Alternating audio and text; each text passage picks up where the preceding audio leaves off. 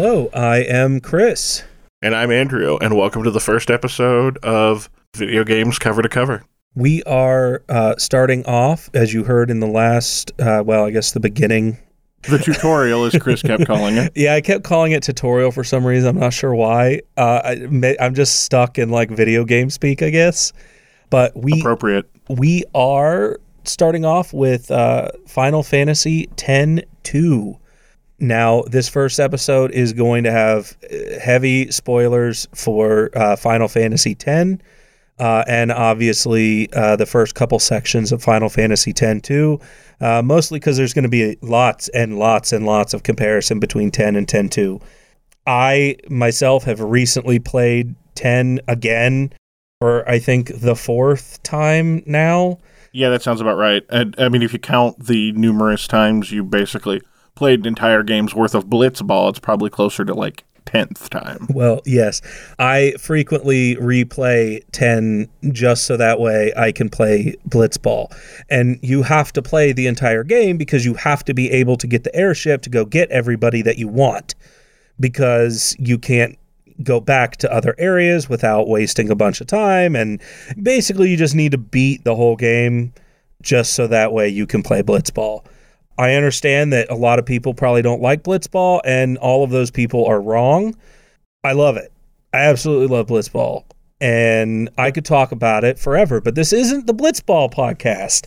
This is Final Fantasy X 2. I will add very briefly, though, I'm pretty sure even before you had the game or even a PlayStation 2, you kept coming over to my house when we were younger solely to play Blitzball on my save file.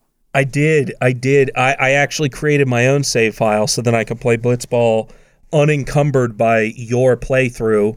Um, and I remember falling asleep and then waking up the next morning and like uh, Titus, refused to call him Titus, is just standing there waiting for me to pick like a shot or something.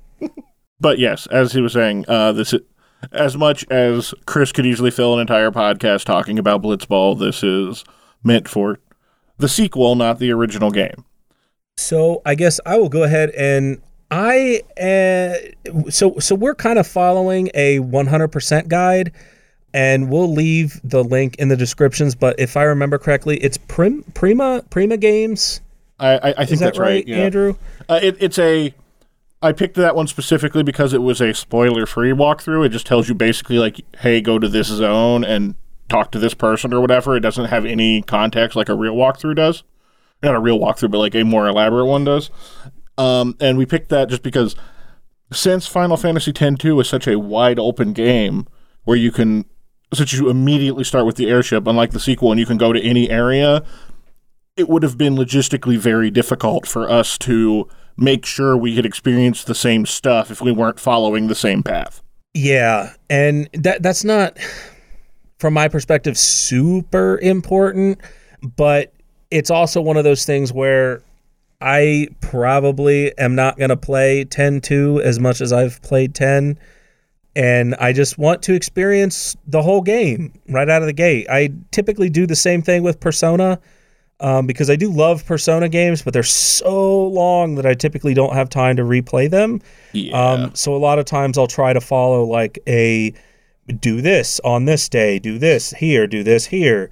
And I, I will say, from following this, wow, how on earth somebody had to play the crap out of this game to understand where everything is because well, I mean, it's Prima, so most likely they actually talk directly to Square to figure it out, since it's an actual company that used to do that all the time. And 10.2 was old enough that I'm pretty sure that was still the norm back then when you still got those big, beefy strategy guides that you physically held and had cool pictures and stuff. And obviously, the walkthrough online is a very short summary of that with none of those details, but I assume they still use the same data because I don't think.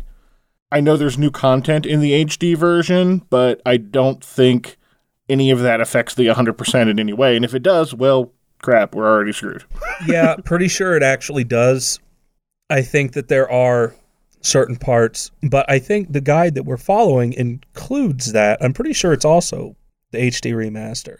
Well- not, I'm not 100% on that, Hopefully. but if not, we're not going to get 100%. So, So here's hoping. yeah.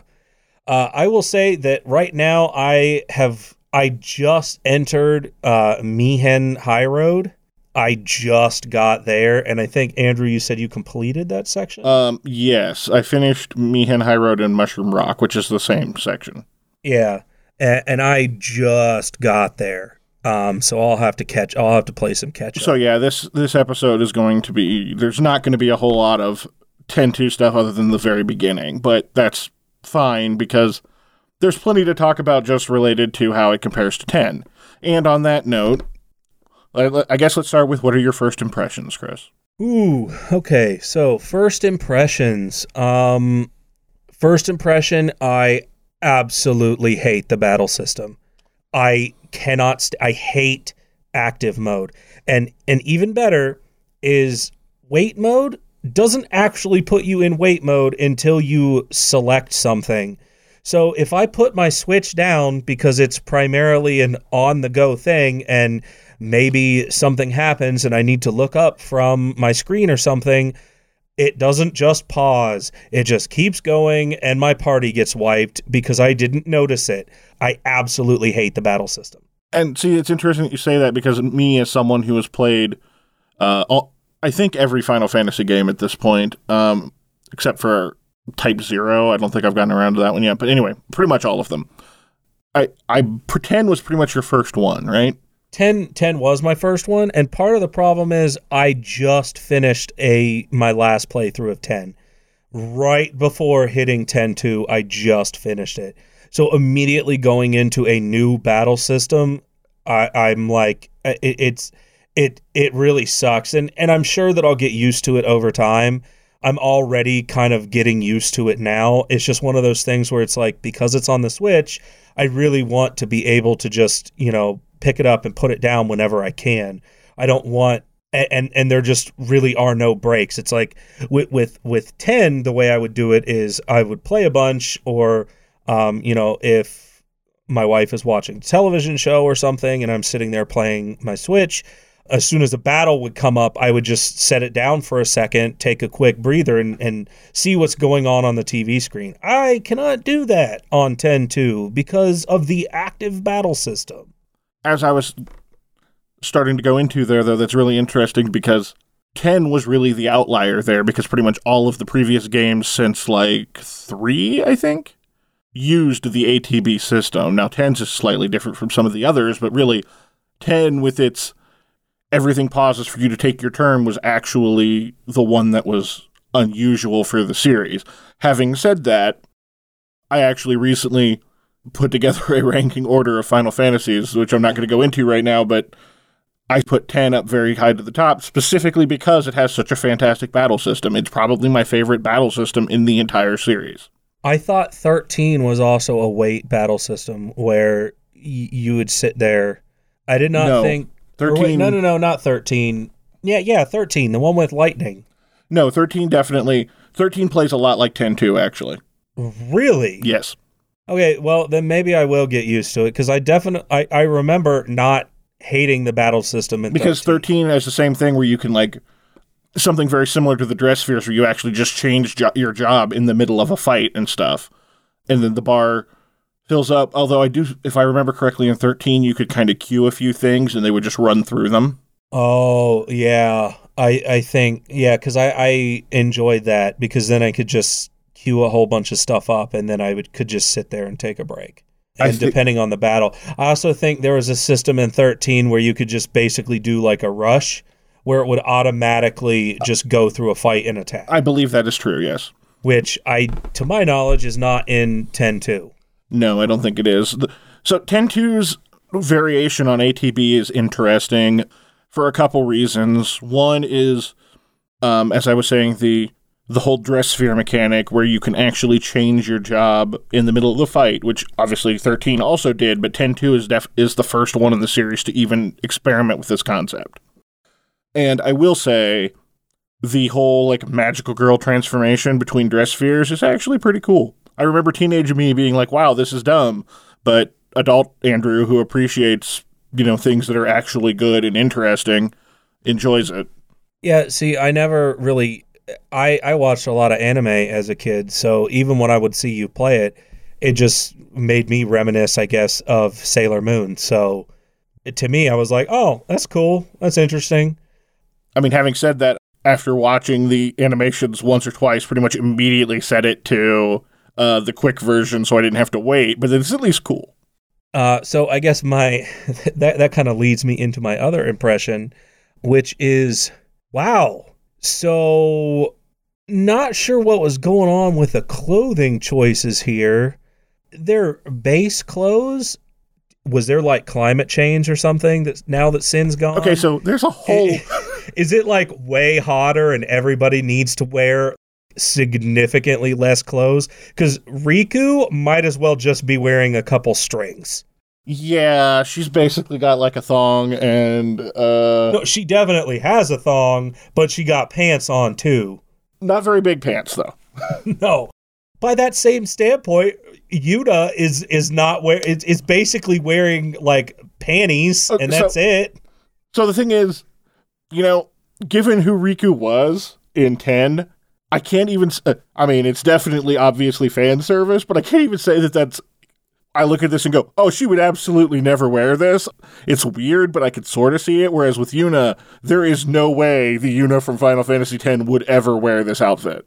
Well, I, I mean, th- that I kind of get because she had to be the summoner before and like had to, you know, she has to be dressed up in massive amounts of clothes all the time. And, you know, she has to have this repressed, maybe like a repressed teenager in some way. And now she's like, okay, I can now wear whatever I want and nobody can tell me anything.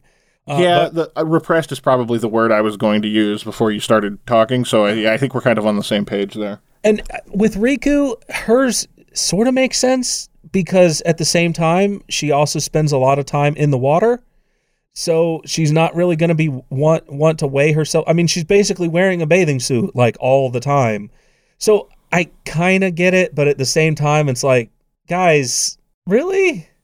Come on now. It didn't need to be that extreme. I'm not going to sit here and complain about the fan service, but at the same time, how far is is, is too far?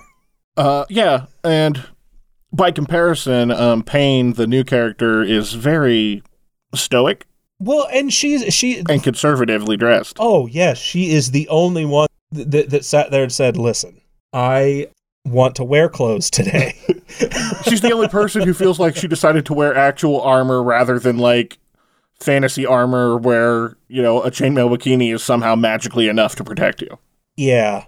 Well, th- listen, as a thief, here's the thing. So Rikku's base form, I think, is thief, right? Yeah, that's her starting class. So if that's her starting class and that's her clothes, is that those are not good clothes for a thief? No, there's You're very stand. You're standing out like big time. not only that, but like um where are you going to put your your your tools where are you going to put all the stuff that you steal that and also there's too many random like stra- uh, random straps to get caught on something if you're trying to sneak around or whatever. It's not great. but i will say here's the other thing is people are going to be like oh wait she's obviously not a thief i mean look at her she's really trying to stand out so i don't know i'm just trying to to make I, I, I will say the other thing about speaking of the starting classes, it, it's an interesting choice because okay, Rikku starts as the thief, which absolutely makes sense given her background in the first game, and I mean she was the thief in that game too, so of course it's obvious. Um, and then Paine being the warrior type, which given that you know Auron and the, pretty much the entire uh, the only returning party members are Rikku and Yuna, so someone has to be the tank. So okay, she's a warrior, and I get that, but Yuna apparently just swore off of magic altogether and decided she wanted to learn how to use a gun, which is Yeah. kind of a weird choice.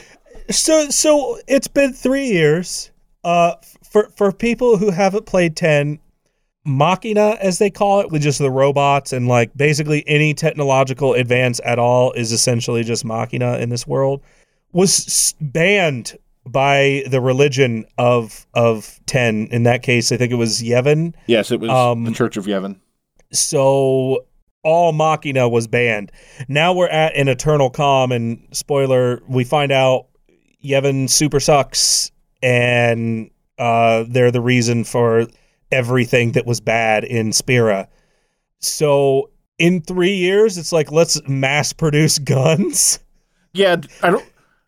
I I was I was about to say I don't even know that guns existed, but I'm pretty sure the Al Bhed in ten did use guns at a couple times. they did they did Okay, so um, guns did exist, so it's not quite that bad, but they didn't look anything like the gun she has, which looks like like a Desert Eagle you could walk into a gun shop in America in 2019 and buy. Well, I think my favorite part is that Yevon, um, when when Seymour was getting or was basically forcing Yuna to marry him, um, Yevon, the followers of Yevon, one of the maesters, is attacking us with guns. So like they don't.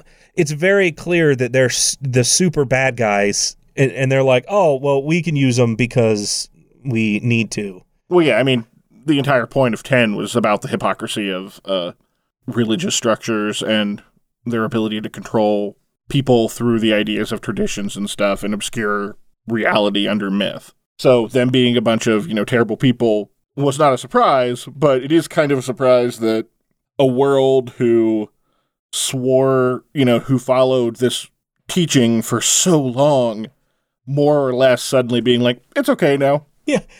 Over the course of like one day they're like oh you killed sin forever well i mean i guess that would do it I- if everybody suddenly found out th- there's obviously still going to be your holdouts which in this game there's a new yevon so obviously some people are still like Yeah, i don't really know what is about i don't really know what's up about that yet because i haven't gotten very far but i thought that was very interesting um, and like all of these groups and stuff are trying to get Yuna to join right off the bat, and she just keeps going, "No, no, no, I don't want anything to do with this."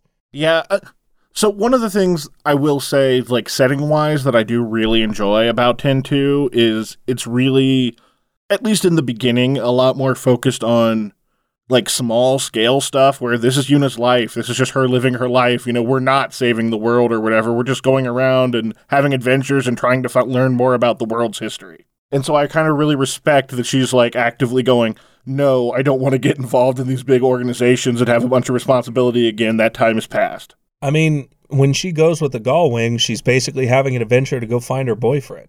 Well, yeah, and I, I do find it interesting how they the intentional parallel of her doing the narration now works because Titus, I guess. Uh, Shut up, shut up. okay, Titus was doing the exact same thing in the first game.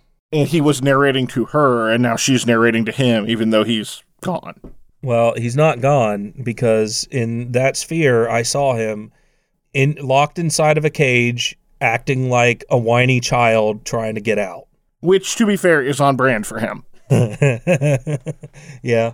But that's assuming that that's actually him. And my only thought there is it feels really weird for it to just be, yeah, that's Titus, because that's really early for that to come out in this game, if that's true. Well, I mean, at the very end of 10, there's a thing after all of the credits that shows him like swimming.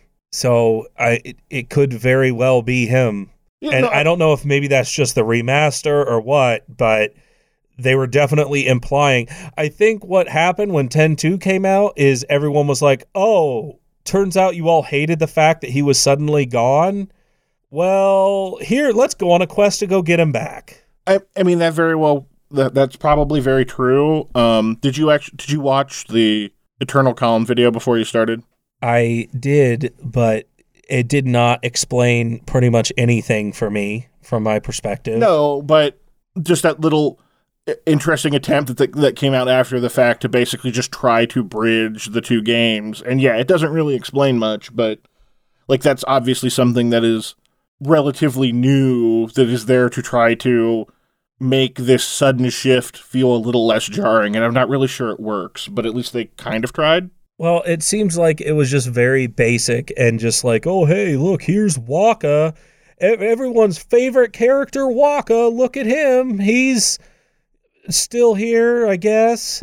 That's been my favorite part so far is not having to see Wakka at all. Yeah, um, I miss Lulu and I miss Auron, but otherwise, I don't. I never. I mean, Titus honestly kind of sucks as a main character, and I never really cared about Kimahri. Poor Kimahri. Which nobody ever cared about Kimahri. That guy, you know, he he's he's getting beaten down his whole life by his own people, and then you never use him. So when you have to go back to Mount Gagazet, he super sucks, and then it's like, oh, I have to be in a fight only with Kimahri. This is awesome, and I'm gonna die. Yeah, uh, the game itself did Kimahri no favors, um, because by putting him in the middle, in, in a battle system where they clearly took some effort to designing it so that everybody had a purpose and you needed everyone, Kimahri just existed and was the only one you never actually needed. Well, what I did, which was interesting for for Kimahri, is I kind of made him like a discount Titus. So I had him learn his Kimahri stuff, and then I immediately flung him over into into Titus's section and had him learn like haste and slow. So when I had to fight him this this last time I played it, or when I had to fight his brothers, I just hasted him and I completely destroyed them. Like it wasn't even close. I think I usually made him like follow the unipath just because I wanted more than one person who could actually cast a heal spell, but he was never very good at it, so it was kind of a pointless thing. That's actually what I did too. So I I had him do um you that's right. I had him do Yuna first. So I had somebody else who knew Cure that and I could basically what I what I did with him is in the in the very beginning of the game, what I would do is I'd have him learn Cure and then I just lance it every single time he ran out of um, mana. So then I could just infinitely cure my people in between sections. Later sections, it didn't matter as much because you never really got to a point where you didn't have mana. But that's one of the things that I did. And then I then I made him go down Titus's pass so that way I could haste for that specifically for that battle, and then I've never used him again. Yeah, poor poor Kimahri. So Is he even in this game somewhere? I'm pretty sure he lives on Mount Gagazet as like an elder now. Oh, yeah, that would make sense. Oh, that's right. They did mention that. They mentioned Kimahri's there in the in the first section with the mountain. They mentioned that Kimahri is there, and he's the one that actually found the sphere that that that they that kind of started the whole. Yeah, that initial sphere hunt. That's right. Yeah, I for, I even forgot about that. Poor Kimahri. Poor Kimahri. No one likes Kimahri. I care so little about Kimahri. Kimahri is the Zoidberg of Final Fantasy X. Yeah, clearly he never speaks, and like I just don't. So I guess he's the anti-Zoidberg in that sense, since he never talks. yeah. While we were talking about taking down Titus's path and stuff, one thing that br- does bring me to a point I wanted to mention, which is, along with Final Fantasy X having easily my favorite battle system, I have the relatively controversial opinion that I know Chris agrees with, but a lot of people don't, which is, I love the sphere grid. Oh yes, I also love the sphere grid. Andrew, you love a sphere grid in any game, Well, well, yes, but there's very few that have ever done something like that. but the sphere grid is just so. I like it because it's just like you get to choose your own fate. You get to choose what you upgrade and when you upgrade it. And you could be your own downfall or you could make the right decision. So, like with Kimahri, like I was able to choose exactly where I wanted him to go and exactly who I wanted him to be. And he got a lot of use in the beginning and not so much use at the end because by that point everybody else was circling back on other people's um, sphere grids anyway. But to me, that's such an interesting system because you get to decide. I'm like, okay, so I I want to give this mo- character more health. I want to give this character more MP. It's not just a oh well, I level up and hope that I'm going to get the health that I want. No, you can specifically choose I want health here, I want MP here because you, there are blank sections all throughout the sphere grid and you can add mana ones, you can add health ones, you can add strength or whatever depending on what your needs are. I I always loved this sphere grid and I still love it to this day. Uh, my one complaint about the sphere grid in the early parts of the game, you wind up sitting on so many levels. At least if you're like me and don't want to have to double back because certain spheres are so hard to get. So that was annoying. If you're talking about ability spheres, there's a ability sphere thing that Auron gets where you can just farm ability spheres from um, monsters, and then I I never actually had that problem at all. Oh. I ran into it a little bit, um, but you can actually just farm ability spheres from uh, monsters using that. He has this some like ability break or something, and you can hit a monster, and no matter what, you're guaranteed to get an ability sphere. see, I didn't know that, and that would have been super cool to know. But anyway, like we said, we're going to spend a lot of time comparing 10 to 10. it's an inevitable thing here. One thing I did really, for me, the big reasons I really like the sphere grid were, I mean, a like you said, so you get some more control about it, but I I like that you get small upgrades very quickly rather than waiting for an entire level and then boom, you get everything. Um, so I liked that more incremental feel, and I also really kind of just like zooming out and just looking and like getting that visual look at where all you've been, and just that sort of it's a a visual way of recognizing your progress that like I've never really seen in any other game like that. Yeah, I really wish I f- could figure out how to do that on the Switch because I definitely haven't figured out how to zoom out. and it sucks, and I wish I knew how to do it. But so we bring this up because 10.2 completely does away with the sphere grid and everything related to it, and it's just a standard leveling system, and that is easily one of my biggest disappointments so far. Yeah, I noticed that. You gave me the impression that the sphere grid was still there. No, the sphere grid is in 13. Well, a, a similar thing, and that's part of why I really like 13. But no, the regular level ups with the job system, which I really like the jobs. Don't get me wrong, I love job systems in Final Fantasy. But coming off of the sphere grid, which I love to death, it was a huge disappointment. Yeah, I noticed that because I've leveled up a bunch and I was expecting a sphere grid at some point and it hasn't come up. And I was like, oh, well, maybe I just haven't gotten to that part yet. And yeah, I, I was living, I was delusional. You were li- Um, you were living a lie. I really should have known that it wasn't there. But So, having said that, like I said, I do appreciate a good job system. Some of my favorite Final Fantasy, like Tactics, which is my absolute favorite Final Fantasy game, have the job system, and I really love it. Um, even some of their other side games, like Bravely Default and stuff, you got a good job system. I'm almost guaranteed to be into it mechanically. 10-2's is a decent job system. It's definitely not my favorite, but I'm also really early. I don't have a whole lot of jobs to pick from yet. well, I basically have all the jobs now. I mean, I don't know how many jobs there are, but um, I have Black Mage. I mean, what's left? Fighter, Black Mage, White Mage. White. Well, yeah, but you have the White Mage.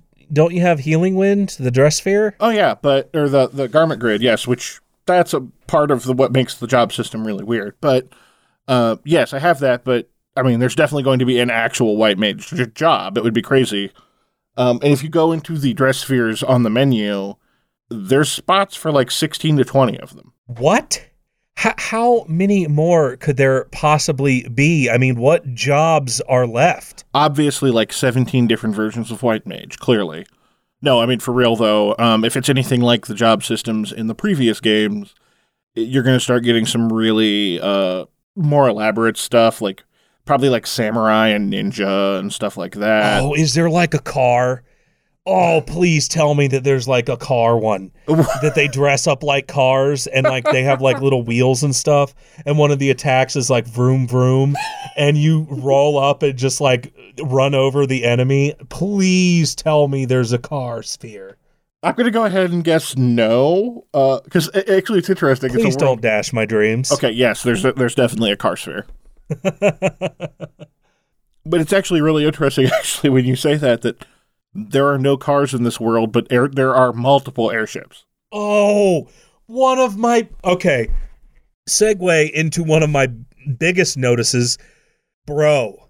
The airship in this game is so baller. I love it. Yeah, bros, uh, or brothers, motorcycle looking airship thing. Dude, and the the helm is eh, like motorcycle handlebars and he's basically just rolling around on a gigantic flying motorcycle and it is so awesome compared to the other one. Yeah, the uh, the other one was perhaps slightly more believable in design, but definitely doesn't look as interesting for sure. Yeah. Um so I guess I never asked you what are some of the things that you noticed? So, like I was saying earlier, I'm definitely intrigued by the smaller scale. I love the job system, but the whole dress spheres and garment grids thing is really weird as a framing for that. Like, on some level, it's pretty clear, given the design of the outfits, that this all exists as an excuse for fan service, and we have these spheres that give you magical outfits that you can transform into. Like, we did. I, I don't need that explanation. Like, they can just wear a different outfit because they're a different job, like they've been in every other system that has the, or every other Final Fantasy that has the job system. Yeah, I kind of like the transformation though. It's kind of just it's interesting. I, I don't mind. I don't. Uh, I mean, like I was saying earlier, it's not that I mind the transformations. It's just Shinra, the creepy kid, the, the, the kid who apparently built all this, comes off as kind of a creep because he's a, like, here's this thing that will give you powers, but you have to basically change your clothes in front of me to do it. well, nobody said that his has to be in front of him, and at least he puts pretty little sparkles everywhere. You want to talk about a real creep? You talk about brother. Yes. Do we want to talk about brother for a second? Because he is like an unbelievable creeper. In, in one of those parts, I think where he like falls, uh, jumps out of his motorcycle or whatever, falls on the ground, hurts himself, and then he comes in and fakes an injury. And part of the playthrough guide is like, you have to comfort him. I'm like, I don't want to comfort this dude. He's like blatantly obsessed with Yuna. And bro, I don't know if you're aware of this, but we're literally on a quest to find her boyfriend. Brother, what are you doing? He's clearly expecting that Tidus isn't coming back and that he's going to be there to pick up the pieces when she accepts it. That's clearly his angle here. Brother sucks. Yeah, he's he had like no personality in the first game, and That was good. I was about to say that was better than his personality in the second game that he definitely has. That is terrible. Yeah, because the personality in this game is just, is Yuna okay? Oh, how's Yuna doing? What's Yuna up to? Yuna, do you want to come like into my chambers and look at this sphere with me? Like, dude, Oh, that's not even the worst of it. The worst of it is when he literally tried to get mon- to find money to pay her to strip in front of him at the very beginning. what? You missed that part? Maybe I'm I might have only noticed it because my game crashed and I wound up having to play the that very opening mission, tutorial mission in Luca like three times. Oh no, it's not the strip. It was for dancing. Never mind. Oh, yeah, he wanted her to dance in front of him. I got that. I just chalked that up to what a creepy dude. Yeah, uh, for some reason I thought it was because of like the garment grid change or whatever, and I was like, oh, he's being a. cre- I mean, he's still being a creeper, but at least it's just money for dancing and not money for literally change your clothes in front of me. And then Rikku's just like, "Oh, brother, you're a freak," uh, and like kicks him a little bit. I'm like, he has a problem. He He's really does. like, he's just uh, no, get him out of here. The man needs help. Yeah, the man super needs help. He has a real problem, and he's like obsessed with Yuna. It's very clear. So that aside, even though that's a very big aside, especially because he's clearly going to play a part in the entire game, and that's Oh. going to be terrible. Yeah, I like if there's an hopefully there's an option in this 100% guide to kill brother. And hopefully as a 100% completion you need to because I hate him so much. I do not like him at all right off the bat. And then there's Buddy that they keep making jokes about. Oh, he was totally in the first game, but we don't remember him. That's my favorite part. And then one of the things is like you have to talk to this guy. So you walk over, you talk to Buddy, and he's like, "Hey, do you remember me before?" And you just like, "Yeah, no." Oh, oh man, like you weren't there. Get off my back. I don't remember you, Yeah, bro. Do you have any idea what I did? My boyfriend's dead forever. From my perspective, and apparently all of my all of my powers went away between games. And all I have is brother constantly hitting on me and wanting to get my attention. Like, dude, I'm sorry that I don't remember you from the first game because you weren't there. But so to continue, um, my initial initial observations. Uh, so again, job system, hooray! The fact that you can change your job in mid battle is really cool. Also reminds me of 13 because 13 kind of combined, in my opinion, some of the more interesting ideas from 10 and 10.2 into one package. What I'm not a huge fan of is the whole garment grid mechanic where you have to lay them out in a particular arrangement and you can only move to ones it's adjacent to. Yeah, that that's pretty weird. It, it's it's interesting in the sense where you have to basically choose. Okay, at the beginning of the battle, I'm going to be this. At the beginning of the battle, I'm going to be this. Um, so that way you can quickly change, especially because you never really know what you're going to get into, and with only three people, like so so with ten, you could change out people whenever you wanted, and then they would immediately get their turn. With this one, if you want to change to a black mage because suddenly a uh, flan has showed up, you have to wait an entire couple of at least one round of everybody getting attacks so you can change into the new outfit and then have your black mage stuff which takes longer in general because you're using a spell versus just attacking. Yeah, that's one of the things that I noticed as well that certain actions even after your bar fills up, it'll like summon a new bar that has to fill up. And again, I'm pretty sure 13 worked that way also, if I remember correctly, because the idea of combos and making things go off in a certain order, I'm pretty sure is also a thing in 13, which I will say the whole combos and damage going up if you chain attacks, uh, that's a nice touch. I like that. I haven't noticed any of that at all, and if that was explained somewhere, I definitely missed all of it. Yeah, I think they covered it in the in somewhere in the tutorial, but it was very quick. So I like those sorts of things, and it's sort of like a more dynamic version of the ATB system, where not everything is the same length, and that's potentially interesting. But I feel like it kind of hampers me more than it helps. Yeah, I mean, like I said, I already don't really care for the battle system at all. I mean, th- but that's just that's my first impressions, and that's moving immediately from ten to ten two. Oh yeah, it's definitely a downgrade from 10. Absolutely no question. Like I because 10's battle system was fantastic. Especially from a handheld perspective. Like I just want to be able to put it down. And yes, I know you can hit pause and you can pause and freeze frame it wherever you want.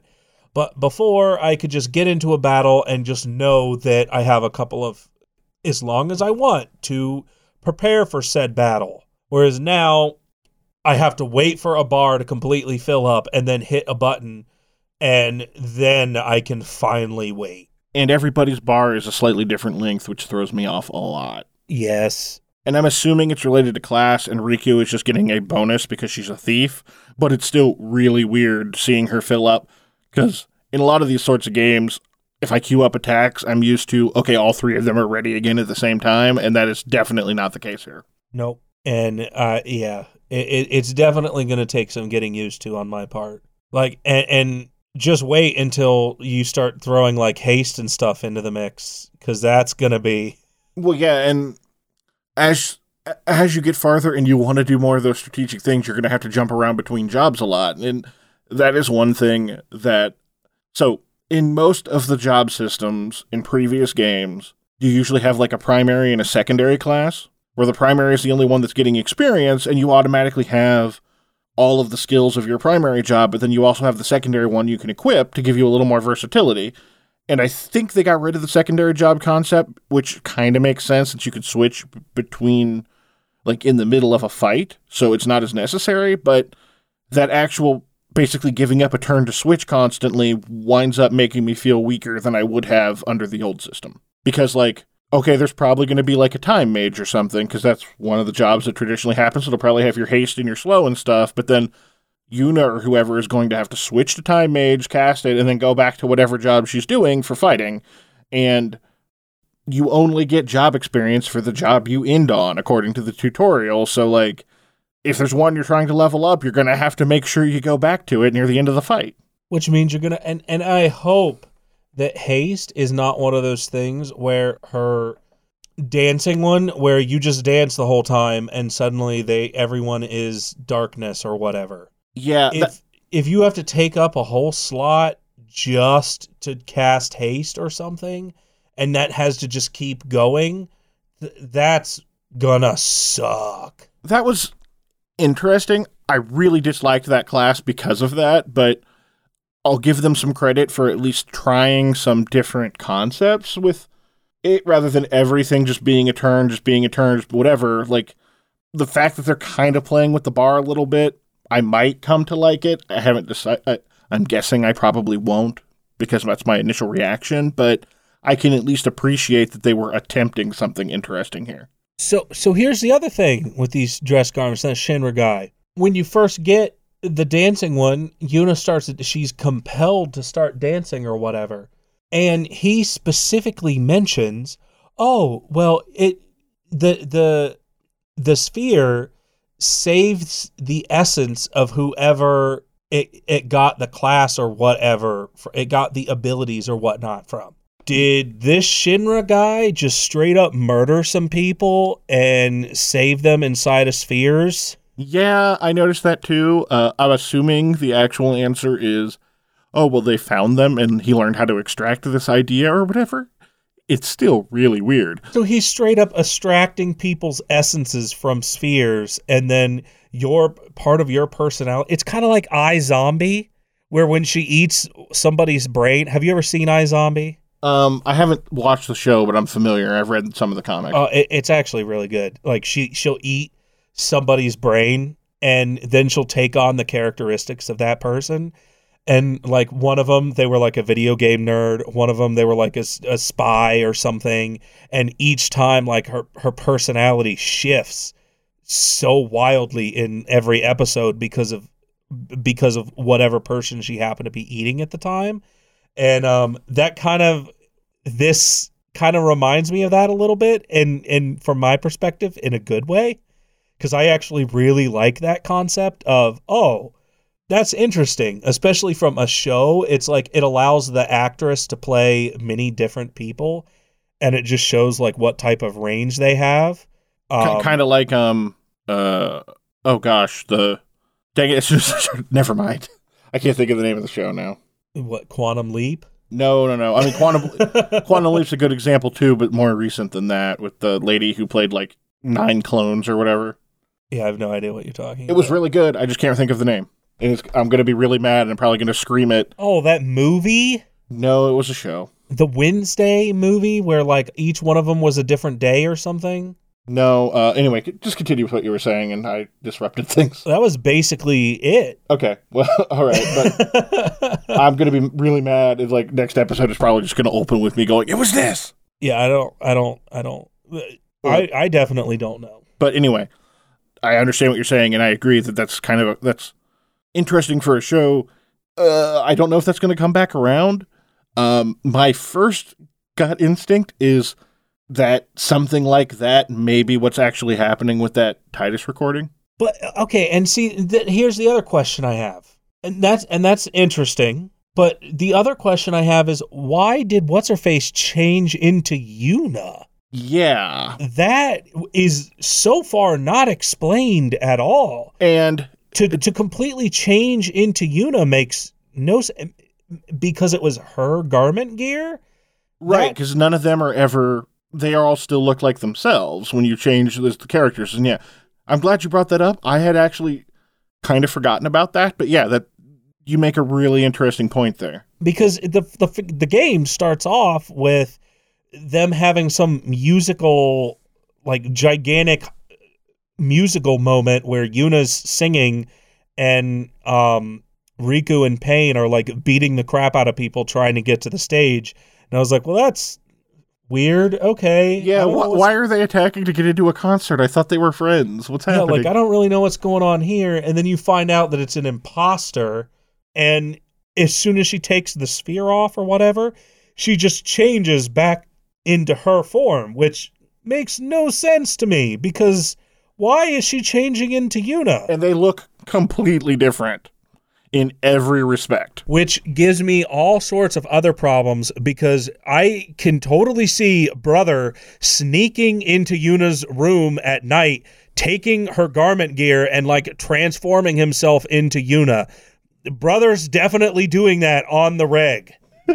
Like, brother is a creeper to a maximum degree. He, he I, is I, extremely creepy. He's de- if that's an option, he's definitely doing it, and he probably got the idea from. Oh wait, who's this other girl, LeBlanc? She changed into Yuna. This is fantastic. Was Was LeBlanc in the first game? What? No. I didn't think so, but I figured I'd ask before I said something because since I knew you had just played it, but I'm like, I don't remember her at all. unless she's one of those summoners or whatnot. That was my first thought. I'm like, there was a summoner lady who looked kind of like her, but I don't think it was her. No, because the summoner lady that was with her is definitely not her because she wasn't a blonde. She was a brunette. If you're talking about the one who's like constantly completing with Yuna the whole game, yes, definitely not her. I know that there was another summoner lady, but then she was turns out she's dead the whole time.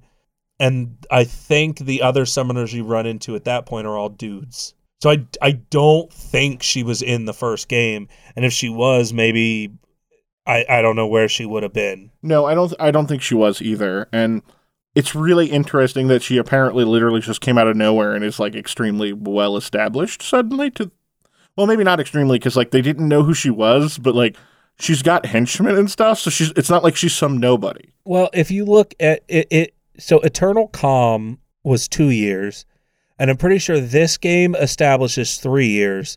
So that means Yuna has been traveling with the Gullwings for about a year now, and it sounds like they've just run into her a bunch because these treasure spheres that everybody is searching for, she's like another thief. Yeah, she's a like a rival um sphere hunter. And so 10 already established that spheres I, I don't entirely get what the theme with spheres is, like if they're supposed to all be the same thing or if they just went with spheres as a concept. Are the spheres that record videos and stuff because I mean that was already established in 10 with Jecht's videos and things like that. Are those the same type of spheres as the ones that go in the sphere grid to power you up? Are they a similar like branches of similar technology? Where does it come from? Because you know, spheres aren't just an abstraction; they are a thing that exists in the world and does stuff. And now 10.2 is taking that to a new level. Well, because there's also like Rin has his sphere coin game or whatever. Yeah, sphere break. He, he specifically says this is a new type of sphere that I found. So maybe spheres are like resources in the game, and depending on which ones you find, they can do different things. But the ones that the treasure hunters are after, I'm pretty sure they are just recordings. well, yeah, because they're looking for his for Spira's history. Yeah, and the ones that they're looking for is specifically like they're valuable in the sense of something is going on inside of them. Right. I mean, they're they're basically like treasure hunting archaeologists back in the day who were like basically trying to find these and sell them to museums and stuff. At They're kind of- Indiana Jones. yes, essentially. Well, we're Indiana Jones, and they're Le, LeRock or whatever his name was, the bad guy adventurer. Yeah, but her name's LeBlanc, so it works out. There you go. I actually almost said LeBlanc. I'm like, no, that's her name. That's not who I was thinking of. So, I guess actually, now that we're talking about this, that leads me to things that I'm kind of hope that I'm hoping that we'll see as we go further into the game. I really want to know more about spheres. I didn't super care about it in the first one. I mean, I was kind of curious where they came from or whatever, but it was something that I wasn't, you know, I wasn't upset or really even thought about it when the game was over. But now 10.2 is making spheres even more important because, oh, there's sphere break, there's, you know, um, these dress spheres, there's all these sorts of things, the treasure spheres. And I kind of w- am hoping at some point the game tries to establish what a sphere actually is and where they come from. My hope is that Blitzball is back, uh, and not this sphere break or whatever the heck yeah, uh, sphere break, it's okay, I guess, but it's definitely no blitzball. yeah. I don't know what that is, but you also gave me the impression that Blitzball was back, and if that's sphere break, if that's No. the mini game, I'm gonna be mega ultimate disappointed. No, um so you know, full disclosure, I guess for the listeners here. I played some of 10-2, but it's been ages, so I don't really remember the plot or anything, and I definitely didn't go anywhere near 100%. Uh, and eventually I got to a point where I basically just like hit a wall because I hadn't done any side quests and I wasn't into the game enough to try to fi- to get past it. But at some point, um, I distinctly remember playing Blitzball. You you you better. And if you like when you're on the airship and you get the little descriptions of each location in Luca, it specifically says it's the Blitzball off season right now. Oh yeah, that's right. Okay, yeah. So I would assume it will open up in a later chapter. That's my hope. But yes, Sphere Break is kind of okay, but also very dumb. Yeah, I don't care about it at all. I, It's I, not even as good as the card games from eight and nine, which I'll admit I really liked the card games in eight and nine. unless. I'm forced to play it for the hundred percent stuff. I'm not going to. There's probably a tournament or something later that you'll have to do, but yeah, I'm not going to mess with it. Uh, and I'm also not going to mess with the monster hunting. Yeah, what is what is the point of the monster hunting? What does it do? Okay, so there's some interesting ideas there. Like I, I'm intrigued by the idea of letting monsters join your party, which again is also something that Dragon Quest has done for a long time. And 13.2, Wait, these monsters can join my party? yes, if you catch them, you can swap out the characters for monsters Oh, so I still only have three. or less. Because monsters have different sizes. Uh, there's small, medium, and large monsters. I actually sat through the entire tutorial that the kid gave. It's a long one. Um, I know everything. so You're gonna hear that a lot. yeah, Every time you talk to that little kid. good save. Um, but so there are small, medium, and large monsters that you can catch. Uh, a small monster takes up one party slot, a medium takes up two, and a large takes up all three. So if you catch like a behemoth or whatever, that's you know a big beefy monster. It, I already have a behemoth. Yeah, you you can't use anybody else, just him. How do you switch? I okay. I'm gonna have to figure out how to switch out then because I don't know how to do that. But one thing that's really weird is it still wants you to pick a dress sphere for the monsters. What? Yeah, so I'm like, how oh, does that oh, work? please tell me that the giant behemoth comes out and he is wearing a dress. I want that so bad. You know what? More and oh oh oh okay. The the the behemoth the the behemoth comes out after you have unlocked the car uh, dress sphere. and you you basically turn him into a giant semi truck who barrels over everybody. So you're making him into Optimus Prime. Perfect game, ten out of ten, must play. So the main reward for that is you can do a monster arena with Shinra the kid, um, who and you can also level up the monsters by running around the party, you know, whatever in the fights. The most interesting thing about it, at least to me, is all the fiends have like backstories because these are which so they had always kind of established even in 10 that the fiends were people who didn't properly pass on and so what shinra is apparently claiming he can do with these fiends you catch is tell you the life story of the monster you caught back when they were a human Whoa. because like i caught a random like flan or something and it was an old guy who was like oh the high summoner i'm so honored to be in your presence i'm like wait is this really what they're always like because i feel really bad about killing the monsters now I feel yeah, he felt real bad about it when he was a nice monster when you ca- caught him Pokemon style.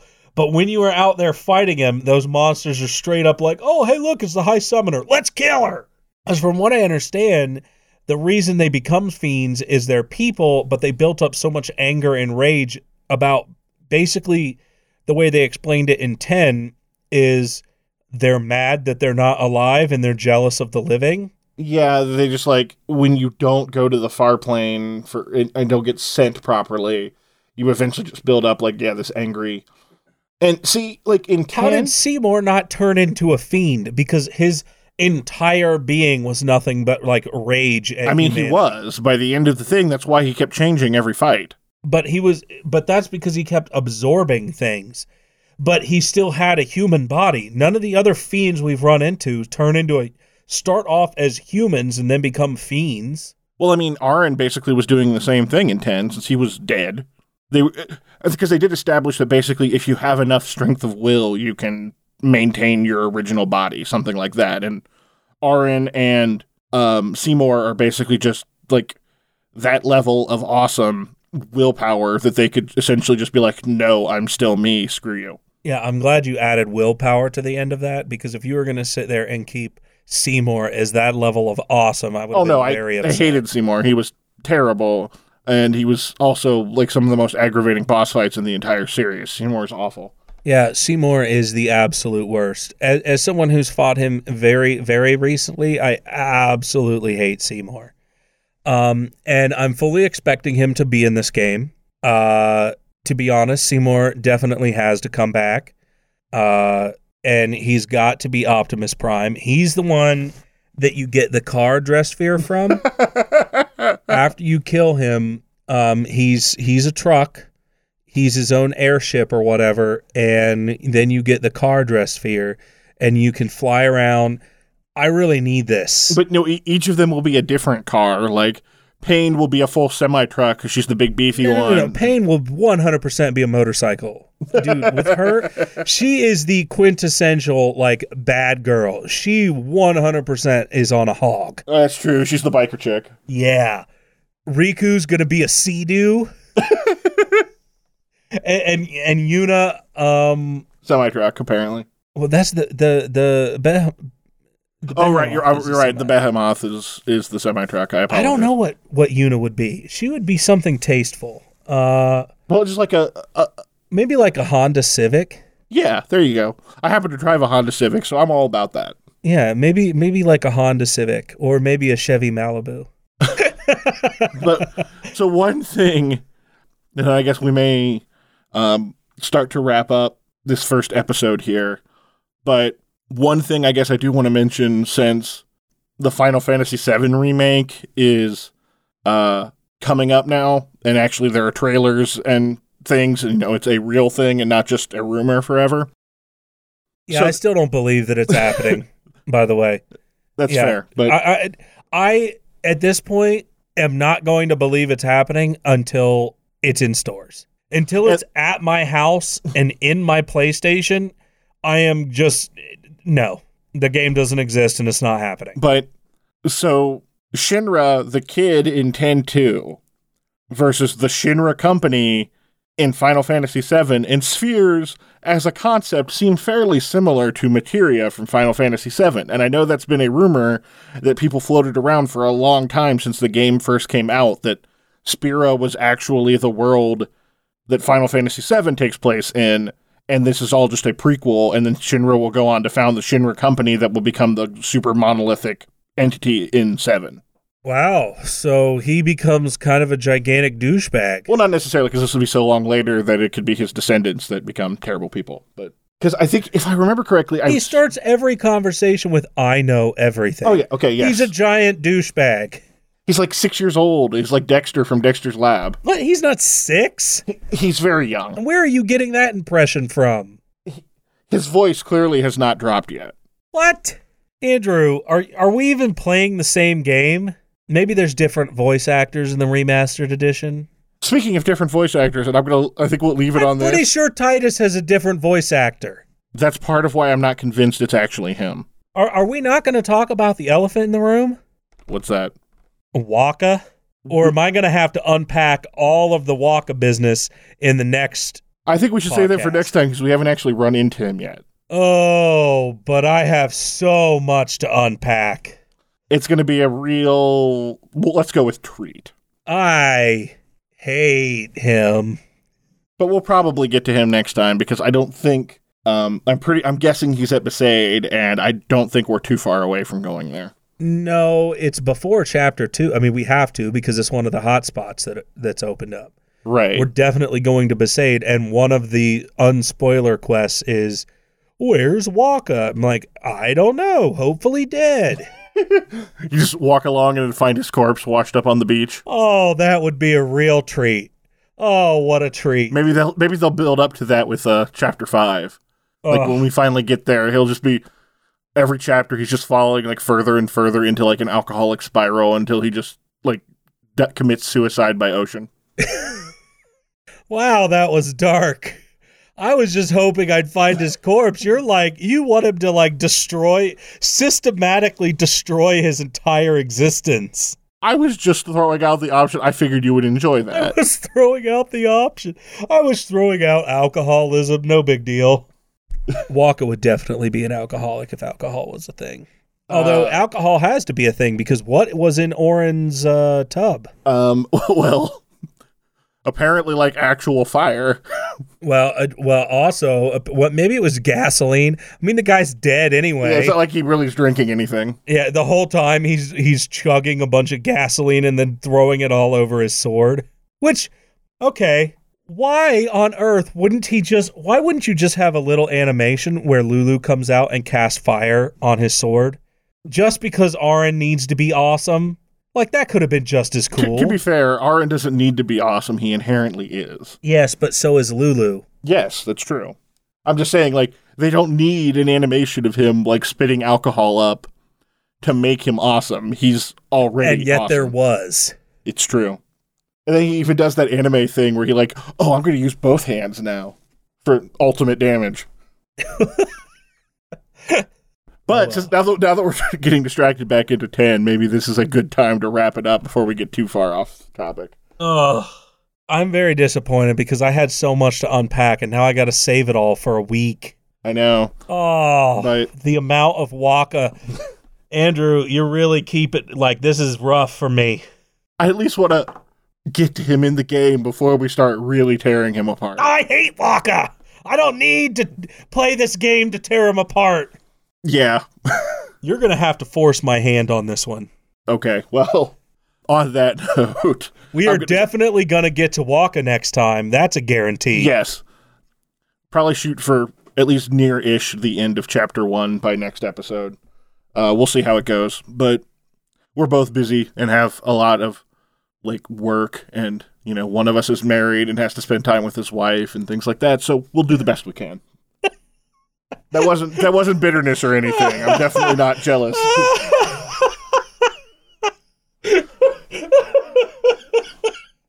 Uh, this has been the first episode of Video Games Cover to Cover. Thanks for joining, and we'll see you next time.